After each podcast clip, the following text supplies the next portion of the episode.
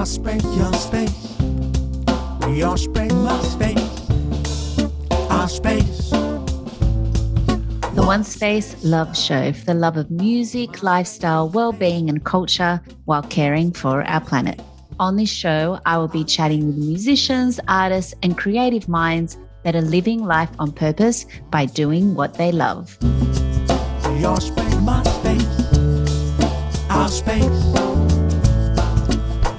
One space, love. My space, your space. Your space, my space. Our space. One space, love. One space, love. One space, love. Welcome Nina Angelo to the One Space Love Show for the second time. How are you? It is. Yeah, Hi, Steph. How Hi. you going? I'm good. Yeah, it's beautiful to have you in Sydney visiting me. And what a circle we've experienced together. And today I got to pick you up um, from St. Catherine's in Waverley, which I hadn't been to that school since I left in 1991. Wow. And you were there because you're also an old girl at the school. And what was today? Tell me. today was a um it, it was at the alumni luncheon for students who were there 50 years and over ago. Wow. So I went to St. Catherine's when I was five in 1952 Mm. and I left in 1963. So um, It's hard to get your head around, isn't it? It is. Yeah. Well, I was nine when they had their centenary. It's the oldest independent girls' school in Australia. So I remember dancing around the maypole, and I actually saw some Yes, photos seen- there yes. today. Mm. And uh, and they said, you know, the young girls were dancing around the maypole, and I was one of them. I was looking for myself in there. Yes. Because when I went to collect you, actually, the lady that looked after you was one of the mothers of one of the students. So it was just it was such a beautiful moment. And, Yeah. You know, it really took me down memory lane of just actually having to calibrate to, you know, we're going to discuss now today trauma. And not that I had trauma at St. Catherine's, but just all the experiences flashed past me because I haven't walked in those doors since I left, actually, because I was living overseas and then Melbourne, and then, you know, so it's the first time. And I walked past the same classrooms that I did art, which is where I found my love for fashion and creativity Wow. because I had some incredible teachers that just Wow. made me feel like it was okay to dream like I dreamt and to vision like I visioned. They they enabled me to to do that. They gave me permission. Well, You know. and doesn't it play a big yeah. it does it plays a big part in who you are. I didn't go back to St. Catherine's from 63 until three years ago. Okay. So that is a long time because I thought they'd forgotten about me. I never heard another thing. Yeah. And I thought maybe because I was a little wog kid and, uh, Yeah, yeah, and there yeah. weren't, you know, at that time I was in that first batch of new Australians and uh, etc. And It's I, interesting you say that, Nina, because Mm. I've started writing at the moment, as you know, and I was writing about how there was a segregation, and I felt like, can I say it? They used to call them the Wogs and the Oz, which was the beach girls, because Yep. we were near the beach, and it was such. I kind of floated in between because my parents didn't really look like they were from Greek, Greece. so I was able to float between the both groups and I was friends with everyone, but it was it was actually a real segregation and Yes. uh, uh, not, you know, I'm sure there's a lot of trauma from those experiences. So you had the same Yes, um, more so Yes. because my parents had very strong accents. Yeah. My surname was Yakowel. They, you know, my parents, we migrated out here. You know, they were Holocaust survivors. None of them realized, and I hadn't, what my parents had gone through. The numbers tattooed on their arms. It didn't, as I was going to that school, we were just different. And I was never, ever invited to anyone's house for a birthday or Mm. anything. I was what I was, but I had so much love Mm. at home and so much affirmation of myself as a person that, okay, I dealt with it Mm. because I was okay. You share the Mm. story of, in the last interview of what your father used to say to you. When he called me cuckoo. Yeah. Yeah, well, because, that. Yeah. because from when I was born, you know, I just, I was their first new life. You know, the war finished in mid 45. I was born in early 47. Mm. My mum and dad met in Auschwitz. And um, when I came out into the world and with all my curly hair and an optimistic attitude, to them, I was their whole new life. I was their new beginning. Mm. And, uh, but I always knew it came from the stars. I just knew it. I used to wave to them. I knew who they were. I didn't know what they were called, but I always found them. And I knew I was there for, for a purpose. And so everything that I took on with great optimism, Mm. I would just get excited about it. And what my father would go, cuckoo. She'd go, she's cuckoo. Yeah. I can all still see his little finger going Go, around. Or I'd go, but what about this and this, Dad? And he'd go, big deal. Always. That was always the case. So he never got me, Mm. but they loved me. And my mum more than anything. You know, maybe neither of them really got me, but she always made sure that I had art, my art things there, that I could do whatever, because no one in my family is an artist except for myself. Mm. And so they just gave me what I needed and sent me to a really good school because to, for Jewish people anywhere in the world, education of their children is of absolute paramount importance. Okay. They'd go without for their kids to have the best education. Well, they sent me to the school. I don't think they realised that how difficult it would be and how it was set in the old English ways, you know. I remember. Mm, you would. Just actually walking in today and seeing all the girls in the beautiful uniforms and the red jackets. yeah. I was so impressed, you know, mm. how they're still so elegant and Well, they do. young ladies, and the you know. Yeah. I've got a little little photo when I'm five years old sitting on a suitcase there at the school yeah, yeah. with a little hat like of the it would have been in 52 53 Incredible. sitting on my suitcase but we used to have the horrible maroon uniforms with pleats down the front i don't know if you did but oh my goodness and when my No, I saw our uniform today. Yeah. Actually, no, it wasn't maroon. no yeah. my, ours were maroon with the three pleats and because i was was pretty full on. i was fairly buxom yeah, yeah, yeah. very early in Yeah, life, yeah, and so as my boobs grew, the, The uniform pleats. kept lifting up, and so it was longer at the back than it was at the front. And oh, anyway, that's another story. So, when we last talked, you were going through chemotherapy, or, or just was it? Were you just finished then, or it was Oh. last year? I think you were just coming out of it from my memory, but you were still, yeah, you would have finished chemotherapy. I didn't have hair still. Yeah, we still didn't have hair Yeah. when I interviewed you.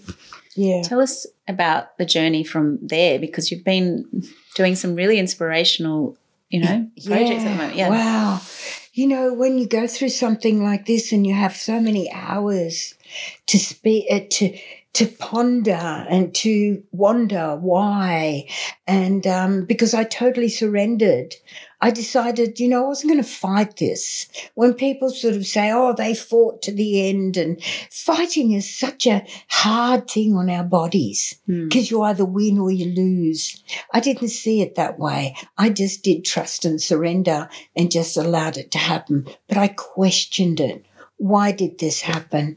And I realized then that it was through going my, through the book, writing that story, my mum and dad's story, Mm. with them talking, because it's their voices. Hmm. I didn't write it for them. They actually spoke it, and I transcribed it and um, and put it into those words. And so, hearing them and learning about their story was massive, Hmm. and getting mess- and finding out about my relatives because I didn't. Everyone they all died as a number. All my mum's family, my dad's only for two uncles, and um, my grandfather the, the rest had been exterminated. So we had nothing. I felt a responsibility for my family to know about who they were Hmm. and the fact that my my relatives who had died as a number had their name back. That I could put it in that book and I could honor them and that journey of trauma that they went through. So writing that book took three and a half years, which took me to the point where I ended up finding out that I had this stage four lymphoma, this blood cancer. Ironically, it's the blood that connects us to our family. It's, you know, the bloodlines, etc. So I started questioning and looking into it. And I thought, you know, it's this is what intergenerational trauma is about. And I found out medically that not only our Aboriginal people, but the children and families of Holocaust survivors all have intergenerational trauma. And it's because when huge amounts of people are wiped out Mm. and taken, and that's the medical part. But then I realized that I think just about everybody carries some trauma in them. Mm. And I started finding out that when a girl baby is born, she's already got every egg in her ovaries that she will need to reproduce. Every egg is a cell, and every cell has a memory. Mm. And that cell, when it becomes a person, has a memory of the grandmother, the great grandmother, the grandfather, and it goes back. And where the trauma was from way back then, it carries into the cell, into that child. Mm. Now, if that child, like me, had a great childhood, which I did. My parents gave us every opportunity. They loved us unconditionally. Even though they called me cuckoo and didn't get me, there was never a Love, time yeah. that they knocked back their love. If I went up to them, there'd always be a hug and a kiss. It took a second. It was never like I'm too busy, which a lot of people do now. Mm. And so I sort of thought, okay, you know, I didn't have trauma in my childhood. So this must have been carried down Generations. through going Yeah. through that book over and over again and the generations passed. And I thought, what about just about everyone, because of wars, would be carrying some trauma within them? Mm. From the men who came back from the First World War, they saw their best mates being blown up. They they killed. They saw the worst things. They come home. There was no counselling or anything like that. They'd go back into their houses. Their wives, their children, they wouldn't talk about it. Mm. They shut down, and they'd go into depression, and they'd get angry, Drinking and and- they'd start drinking, Mm. and they'd start abusing, and then it all started. Those children and that woman, they would be carrying the angst, walking on eggshells, and that trauma. They carried it through into their adult lives and they carried it into their children Mm. because that's what they learned from their families and it went on from there. Thought, and then I, COVID came, Mhm. the big word Mm. it came along just when I was in my healing, like, you know, going Yes. through it. And all of a sudden, people were shut down. I was already in isolation, Isolation. Yeah. But everyone was put into that position. All of a sudden, they couldn't go to the pubs, they couldn't go to their sporting things, to their gym, to their friends, to their all the things that distract us Mm. from what's really happened inside, from our childhood, from those memories, from all that. It was in your face because they couldn't get away from it. And that started creating a lot of issues. And I started realizing how many children, and particularly in this day that we live in now, how many children haven't had that love and that that acknowledgement and that affirmation. And in my mind, I started seeing like this merry-go-round going round and round, and a little child sitting on the back of the horse. And every time it comes around, it wants waves at its mother or father and says, "Look at me, look at me, affirm me, look, I'm here." Each time, back around, "Hello, here I am." What do the parents do now? They're usually looking at their machine, their their phones. They've turned their backs. They're just oh, look, that'll keep them occupied for a few minutes. Mm. Same thing at home. They have to work. Life is so tough. They come home. They're tired. They get up early. They've got to grab those kids early. They've got to make them eat quickly. Take them to before school care. Go to work. Work all day. Pick them up from after school care. Go home. Cook a meal. Bath them and go to bed where do they have the time or the energy or the inclination to speak to those kids? Mm. And all the kids want to do is to be loved and affirmed. Mm. So those children, they put up a barrier. That's what they know. That's what they've found. And that the effect will have later on them. Mm. So I really thought about this so much. How talking with adults and story, being a storyteller, how does this affect us? And how often do we talk about our childhood? You know, how Big do we address? Yeah. Because once you can address where it comes from, our illnesses, all our illnesses. Look how many illnesses people have got. Mm. And we live in the time, you know, have another pill, have another pill, take this, take that, drug yourself out, alcohol, more alcohol, anything to numb the pain of not being able to deal with life. Suppress it. Mm. That's it. And when you suppress it, it becomes an illness. It eats away at you like a, the cancer. Mm. It eats away at you Mm. and you become so ill. It's almost a business to be ill nowadays because it feeds so many people. Yeah. Let's keep the old people alive. Let's keep everyone alive because everybody's feeding off it. Mm. So I decided then that I was going to um, try and somehow, I don't know, address it. I Mhm. came through this. And, And um, when did that come to you? Was it? Yeah. I remember that moment. Yes. I was asked to go to Dangar Island, a little island Okay. in the middle of the Hawkesbury River, to tell a story as a storyteller at the end of a day Mm. of a women. It was a, a women's um, uh, healing day. And there were about 25 women, and there were different healing modalities going on. And they asked me to finish it off with a story. And I didn't know, but my little Shambhala stone, I've got this stone that the chief gave me in Fiji years ago. And it talks to me. And this stone is a very, very amazing stone. And I don't do much with it. It sits in my room, but talks to me when I need to take it. So for some reason that morning I said, Take me with you. And I did. And I sat with these women at the end of the day and I told them the story of, of Shambhala, the stone, the rock, this Okay. rock, and how old and ancient it was. And with that, I started talking about my own journey and my health and my book and about trauma. And I just said, and I honestly hadn't even thought about what I was going to say, just came through me. And I said, if you did not have the love and affirmation and encouragement and hugs that I had as a child, as I told them, Mm. if you didn't have that, don't blame your parent because they are just doing what they got from their parent Yeah. and they got from their parent.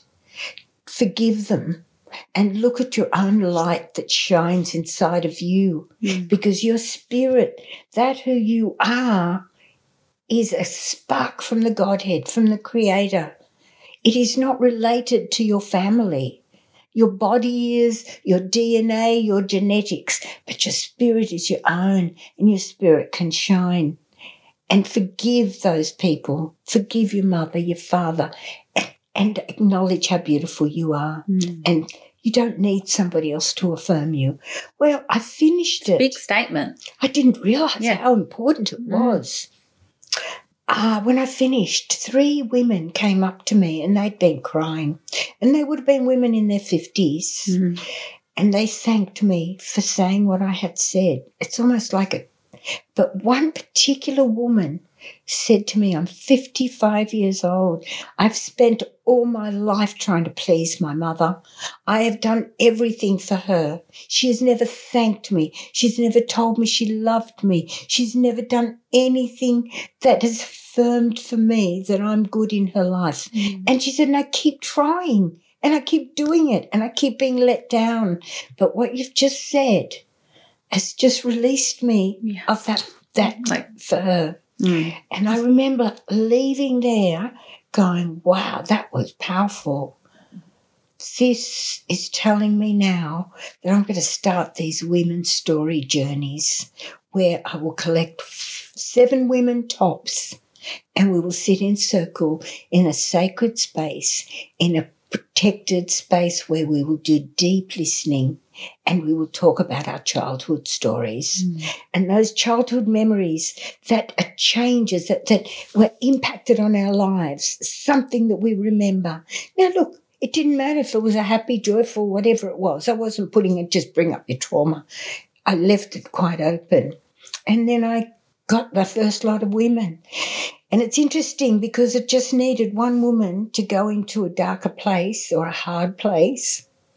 And the uh, next one who was time to talk said, I was going to talk about something totally differently, but You've opened I just remembered something and then they would start. And there'd be tears and they'd be remembering. And I was really, I felt very honored that they would share that and they trusted me Mm. and trusted that circle.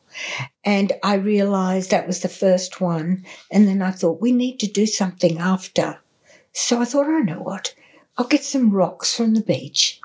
And I've got my Posca pens, and I know how powerful to alchemize your feelings because that's how I got through a lot of my illness Mm. through my art. I said, put the pens out, the rocks, we'll have some food on the table, fruit and nuts and stuff, and we'll just start doing our thing.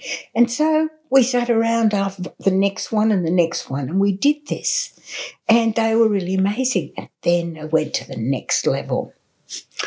So this was quite a, about a month and a half ago. I went to collect some rocks for another story session I was doing.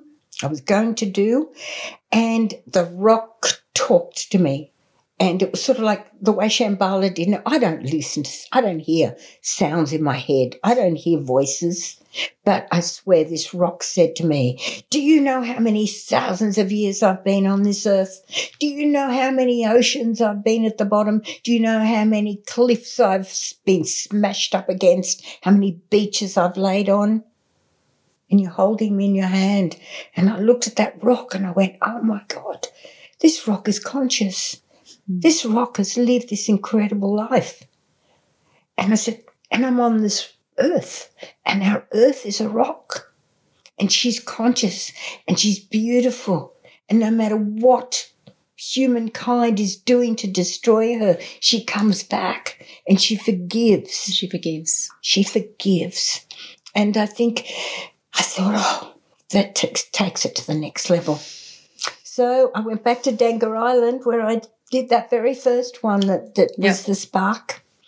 And I had I decided to do two workshops. I stayed there for four nights. And the first one, six women came, and the second one, seven. And I used music. I, I got this message, music. I blindfolded them. I took them for my, I, I said, we're going to have a journey after we, we tell the stories. So I called it from a rock to a hard place because they go to that hard place. First thing they do is connect with a rock. They took that rock in with them as they're sharing their stories. They're fondling the rock. They're holding the rock. It means it's taking them on. It's taking the energy on. Hmm. When we finish those stories, and then later I got the message. When they start, if they start crying, instead of giving them a tissue, tell them to cry into the rock. Hmm. Put your tears into that rock because that rock will be an analogy of you being a rock and you could get through anything. And so after lunch, we sat down, blindfolded. I took them on a journey from the left brain, which is the critical, judgmental, analytical hmm. side of our brain, which you know, we criticize not only others, and there's so much of it around right now, and judge others, but we criticize and judge ourselves. We're not good enough, we're not clever enough, we're not artistic enough, all of that. And from there, I thought, okay, music. I picked five pieces of music, 30, 40 seconds each, from a classical to a rock, had to be, to a uh, Latin American or uh, whatever. I picked five different types. A pencil, a little piece of paper that big. Never give anyone more than that because it's very confronting given a big piece of paper. Just that. With their blindfold on, I just said, go with the music. First thing, what colour comes to your mind when you first hear it? I played them all to them first, and then I said, okay, just start doodling. Just like when you're sitting on a phone talking to someone, if you've got a pen and paper, you're just doodling, doodling. You never think to yourself, oh, that's a bad doodle, that's a good doodle, I shouldn't have done that. You don't even think about it. That's where I wanted to take Come them in that place. the play place, Mm. the creative space, the space that that artistic moment, that moment where you are in another world. It's like a meditation. Mm. And after they did that, took the blindfold off, got them to pick three colours of the te- Poscas and they went back, play the music again, and with the colour went over it, what they could see. And then I asked them to select one of them, a piece of one of them, whatever they wanted, and put that onto the rock. And then we spent the rest of the afternoon. They were laughing, they were so light, and they painted those rocks and they looked amazing. And those rocks were theirs, their talisman, their place to go to, to yeah. carry with them whenever things get tough. Pick up that rock because that rock is you and remind yourself who you are. So that's how I got to this. it's pretty Such amazing, An isn't it? inspiration. What is spirit to you? Oh, spirit is um, essence, Mm-hmm. the essence of who I am.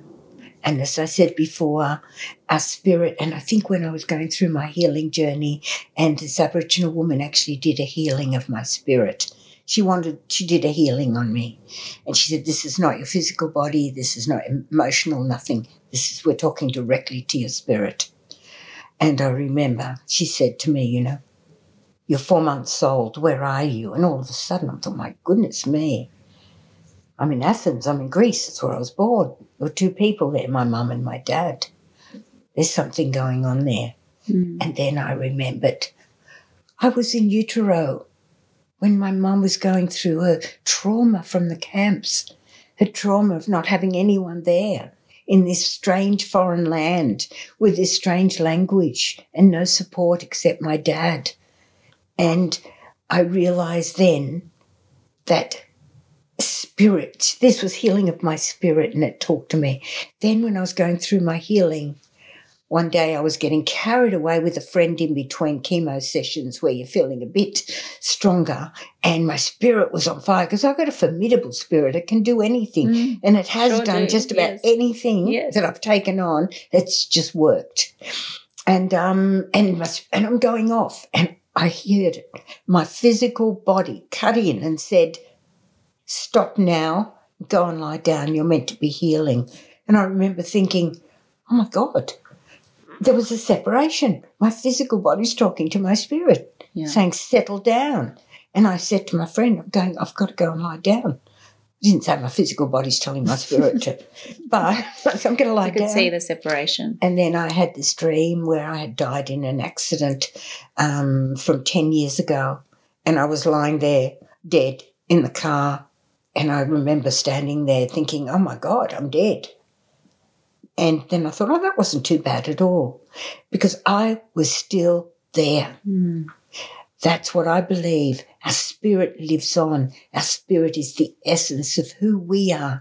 It's not related to anyone, our mother, father, children, nothing. It's our own, It's So powerful. part of the spark of the God. That's how I see it. Stars. Yep. We are. Well, that takes me then to love. Mm. It's a big word. We were talking about it in the car today. How would you describe the essence of love or the word love? Okay. Yeah. I think what comes in my mind straight away is uh, acceptance, truth. Yeah. And when you accept somebody and you're in your truth, something moves inside you. If you don't let your left brain come in and question hmm. it, we are made of love. Our spirit is love. God is love. The Creator is love. We just have to look around us at the beauty and we go, oh my God, how, how amazing is this, is this world that we're in? Why is humanity stuffing it up so much? It's the total opposite. So that to me is love, pure love and, and um, empathy, feeling, but not not feeling it where you take it on because you've got empaths there Yeah. who they feel and they take on that pain. I don't take on anyone else's pain. Yeah. I've, you know, I've got my own, I've got boundaries, but I'll speak my truth and I'll genuinely love and, you know, to love and be loved in return, you know. And uh, And love has so many levels and layers to it. Yeah. So I guess that's as close as I can come to. Yeah, yeah. With all that's going on at the moment in the world, Mm, I mean, you've lived through a lot. You're witnessing what's happening at the moment. yeah. What gives you hope for humanity? Do you know what? I can see that there's a shift going on. Okay. And I know that there's a dark side of everything. There's the yin and the yang and the positive and the negative and the black and the white. I honestly believe that we've had to go to some low points in our lives and to get what I call a cosmic kick in the backside. And we have a choice Now, whether we swim or we sink, whether we will go along with this and we will learn from what's thrown at us. And that if we live in love and we know that we're okay and we know that we have a light shining in us, that we can deal with it. I feel very blessed because I am meeting and I have met so many amazing young people, Steph, like you Mm. and others, young, amazing people who are seeing, who are doing something, not to allow that darkness to enfold you. Don't allow that negativity to take over. Break through it. If you feel a bit down, just go lie down and go and look at a flower, go and walk in the bush, go and touch a tree, go and sit at the ocean, grab a rock, do all those little do things. art. Yeah. That's it. Mm. Remember, you know, this is this is really the truth. This is such an amazing earth, and I think we had to come to this point before we come out of it.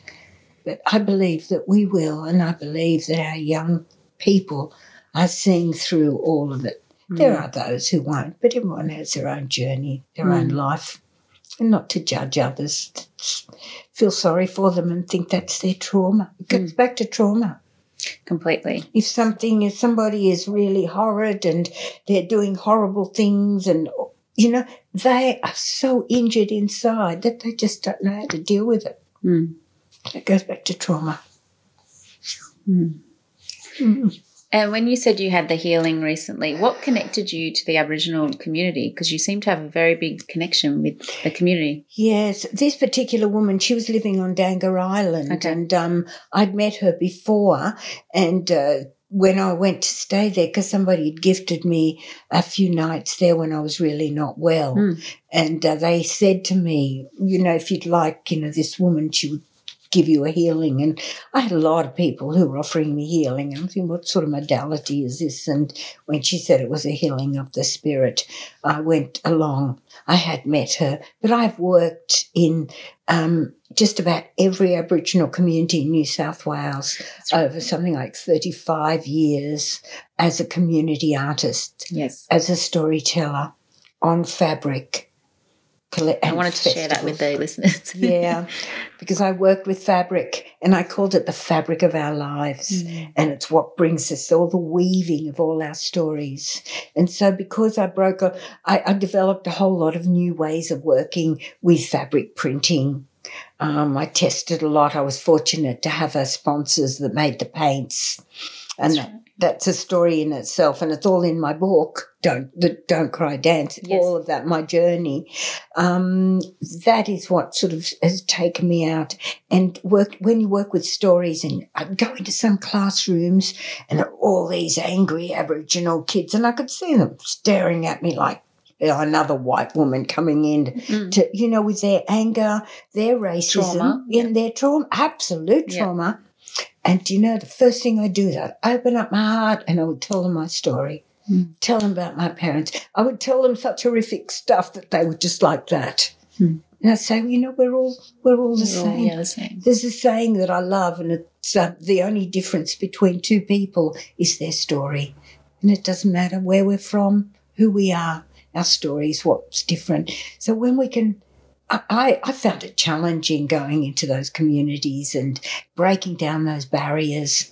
You know, I'm just, uh, But you did it. I did. It always worked. What was your one of your fondest moments or places that you got to work in? Wow. God. I mean, so many, 35 years. absolutely. Festivals. yeah, what's the first thing that I comes to your right brain? I think I think breaking in, you know, when I was just talking, going into a, a school in an Aboriginal community where there's so much anger, so much alcohol, so much drugs, and these young people who don't really want to be there, Mhm.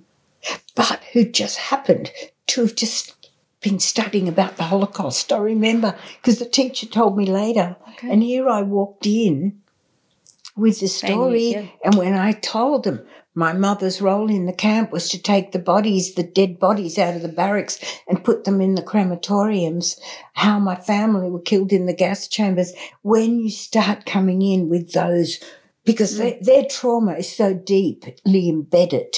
So I had to come in with my own. Empathy, yeah. Absolutely. Mm. And then just to see their faces change, something shifted in them.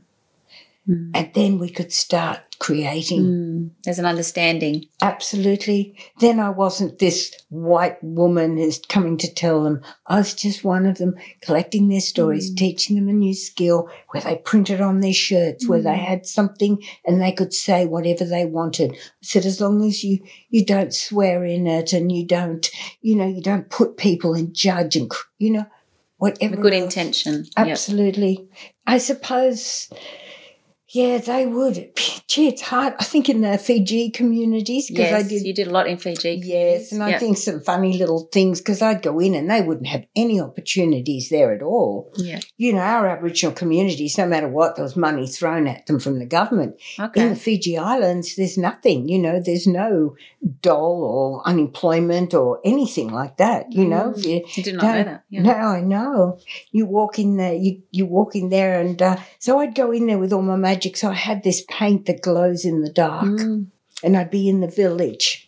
And I'd start doing stars because I always came. I told them, they'd say, Where you from? I'd say, I'm from the stars. they called me Kalu, which means some stars, and that was my known. Ah. Everyone knew me over there as Kalu. And so, I, because it was easy for me to cut out star stencils, and they'd start, would start printing, and they were just agog at the colours and the, the printing of these stars. And I remember these big Fijian women, because they're all fairly big, and I remember they were sending their kids back to their bures to bring out every t-shirt or anything they could find to throw on the table so they could print on it as well.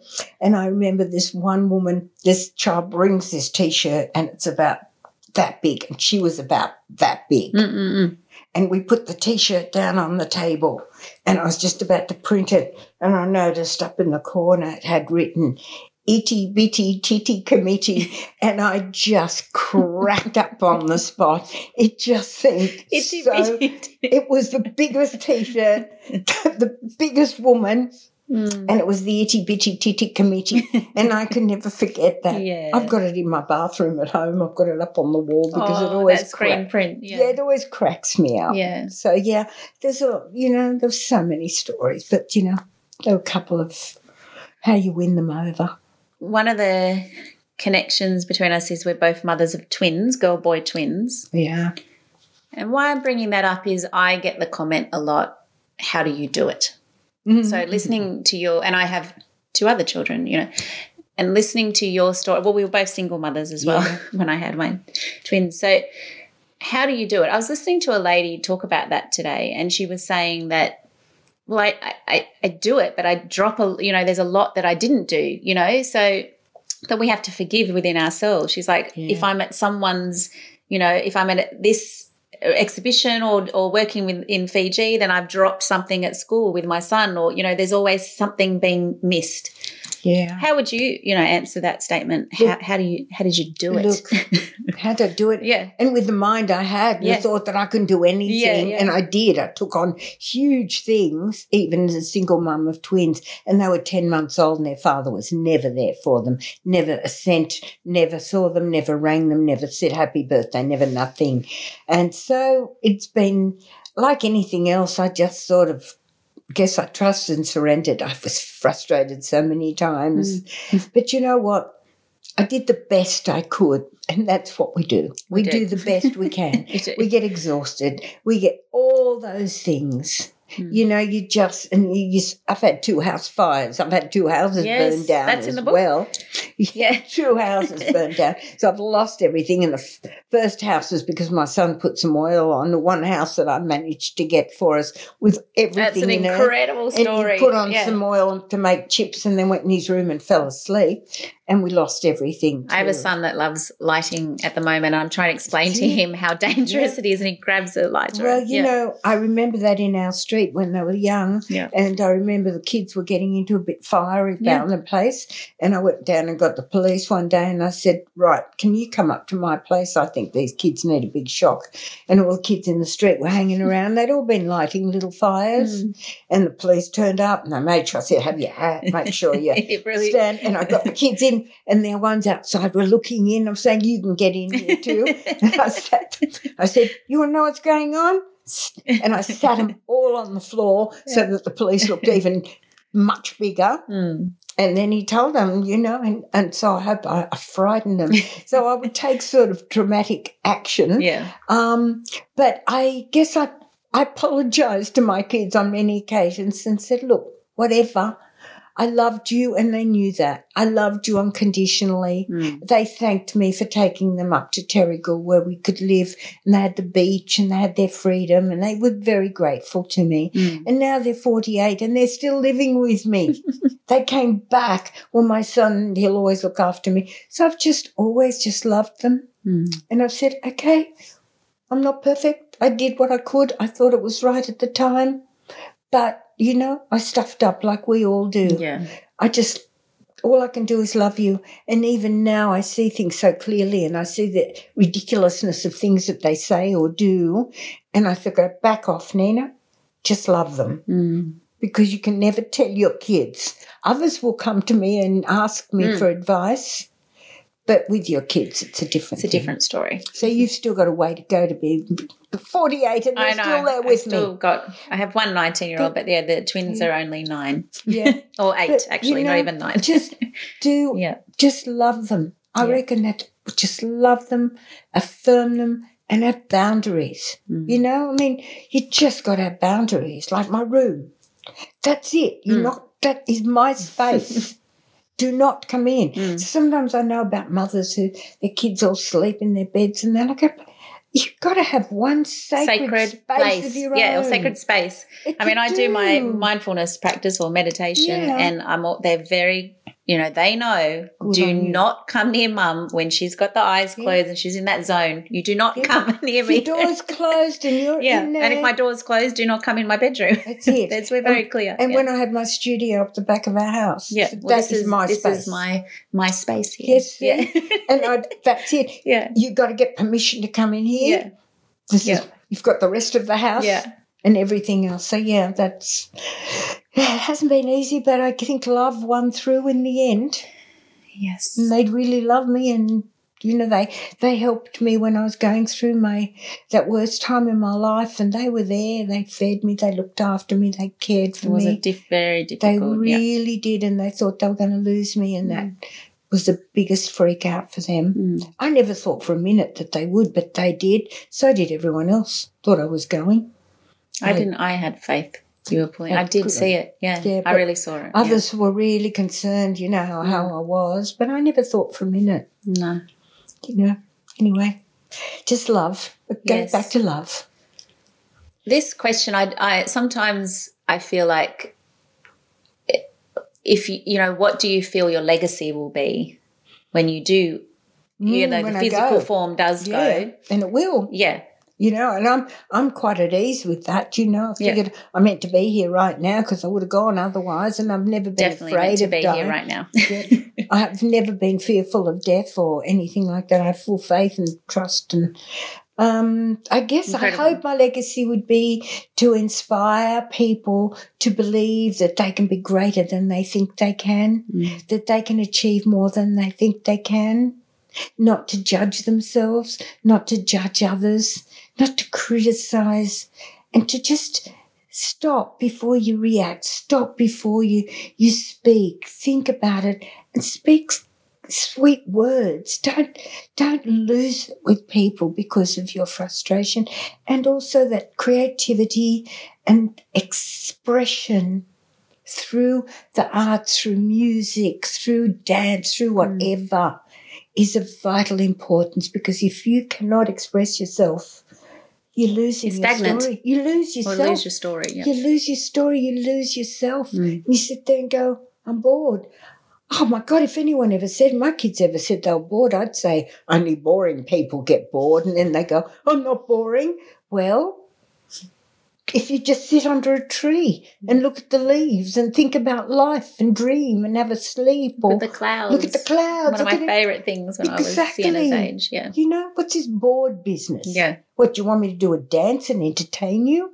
I'm lucky my children Oh, they very often don't get bored. But they have had, but they've Yeah, had everything. yeah. You've you've made sure that they had Yeah. everything that they needed to create and do, and that's that's the best thing you can do. Mm. And I guess for me, my kids wanting to still be with me, you think, well, I must have done something. Other families or kids can't wait to get away. You know, take off, run away. I don't think they ever ran away. Maybe Adam ran once, but he came back pretty quickly.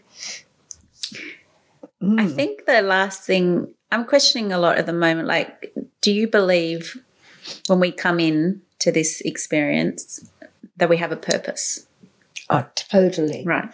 I believe we sign a contract and we have a mission and we sign up for it before we come down. And uh, it, most definitely. Mm. And um, I think it's sad when we don't fulfill it because we don't believe in ourselves. And again, it goes back to trauma and lack of love. Exactly. Trauma and lack of love. Not believing in yourself because no one else believed in you. I always remember a teacher at school that really believed in you, even though the others all treated you. Had that moment today.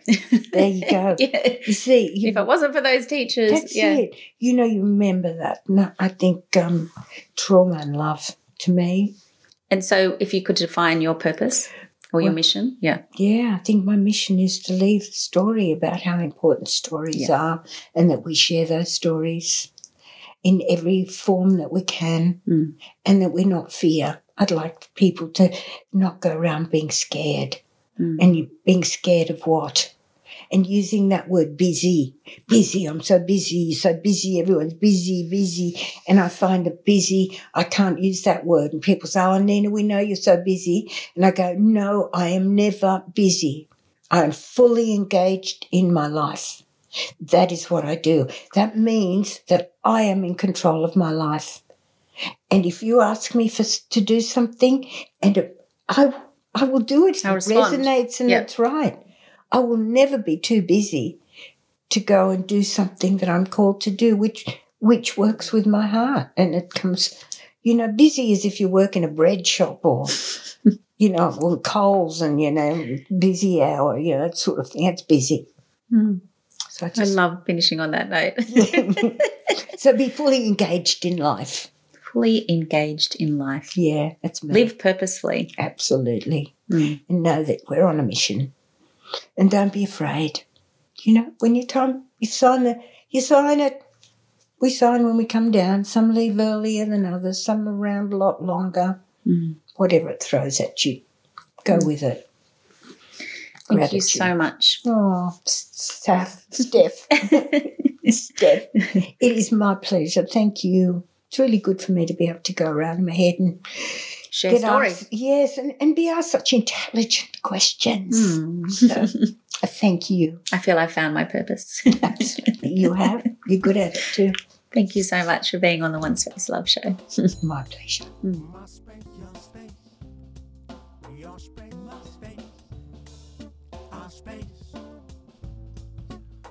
You've been listening to One Space Love podcast, and I'm Steph Pappas. Thank you for listening. You can head over to onespace.love to learn more about what it is One Space is. And over on the website, all of the previous podcasts are available. You can watch the chats on video on our YouTube channel, One Space Love. You can also see the music that's featured and see how to connect with the radio shows that I'm on Radio Byron and Bondi Beach Radio that I feature weekly, where I share these chats as well as music. I hope these shows inspire you to create more space in your life for doing what you love.